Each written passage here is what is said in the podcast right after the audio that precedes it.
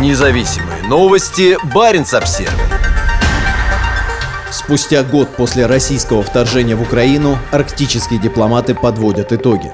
Российское вторжение в Украину в прошлом году не только в корне изменило насчитывающее почти 30 лет сотрудничество в Арктике, но и еще больше сблизило северных союзников, заявила в среду на конференции в Канаде группа дипломатов стран Арктики. Это был очень драматичный год для всего мира, Европы и Северной Америки, заявил на конференции Arctic 360 в Торонто посол Норвегии в Канаде Йон Элвидал Фредриксон.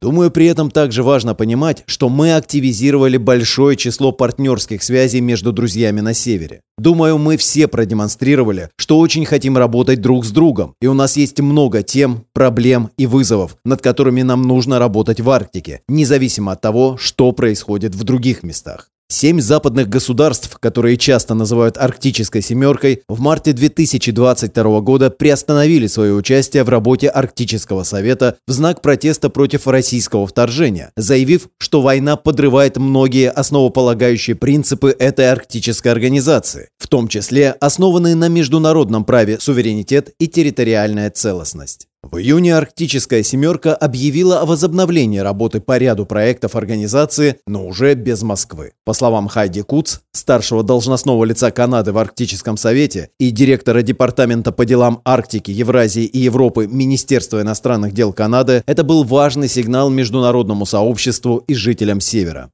«Государства-единомышленники возобновили сотрудничество», — сказал Куц. «Нельзя продолжать вести дела с Россией в обычном режиме, и это очевидно из-за ее действий, но в июне прошлого года мы проработали над нашими партнерскими отношениями и все их возобновили, и думаю, что это было важно».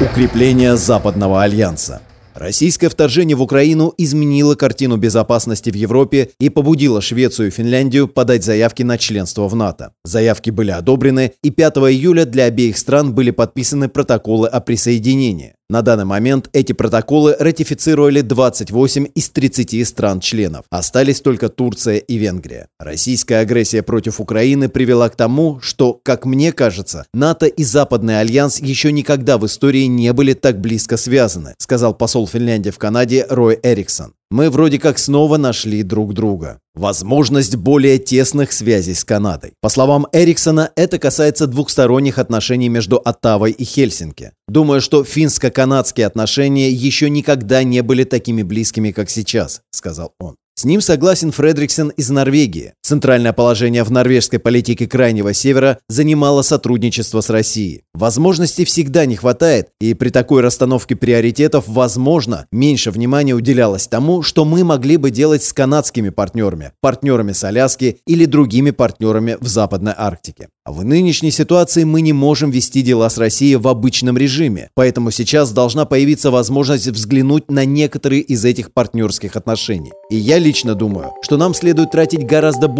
времени на их дальнейшее развитие. Конференция Arctic 360 проводится аналитическим центром с одноименным названием. В этом году ее тема звучит «Наклон земного шара. Ускорение сотрудничества, инноваций и возможностей». А сама конференция посвящена развитию бизнеса и меняющемуся геополитическому контексту на Севере.